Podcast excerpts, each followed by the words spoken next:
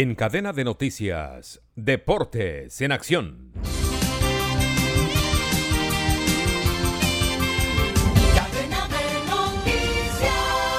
Les informa Henry Llanos.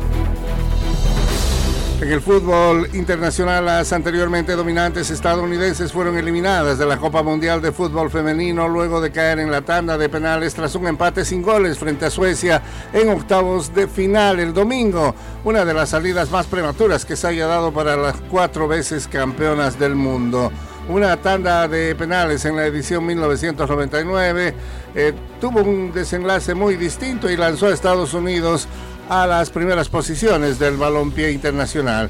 Y excepto por cierta energía desesperada en su último encuentro, el equipo de Estados Unidos lució inusualmente timorato y desorganizado durante la Copa Mundial. Las bicampeonas del mundo comenzaron su andar con una victoria ante Vietnam y dos decepcionantes empates frente a Holanda y Portugal. Cayeron víctimas de la paridad en el crecimiento del fútbol femenino y ahora ya no son más una potencia.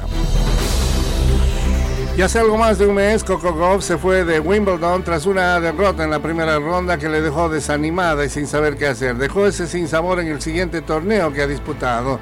Y al repuntar la final de cada set, la estadounidense derrotó el domingo a la griega María Zakari 6-2-6-3 en la final del Abierto de Washington para conquistar el cuarto título de individuales en su carrera.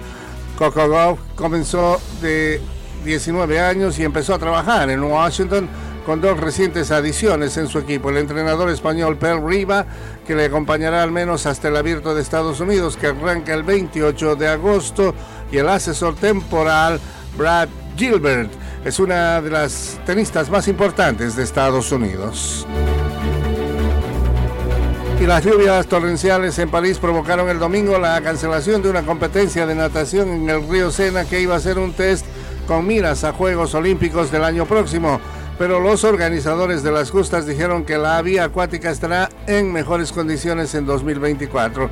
La Copa del Mundo de Aguas Abiertas fue cancelada debido a que la calidad del agua en el río Sena se ha mantenido por debajo de los niveles aceptables para la salud de los nadadores, según la Federación Francesa de Natación en un comunicado. La calidad del agua empeora cuando la lluvia provoca el desborde de las alcantarillas y que las aguas residuales fluyan al río.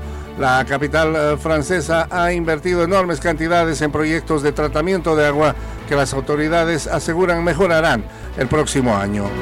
Y hasta aquí, Deportivo Internacional. Ahora las noticias de Colombia y el mundo se encuentran en un solo sitio, www.cedncol.com. Somos cadena de noticias.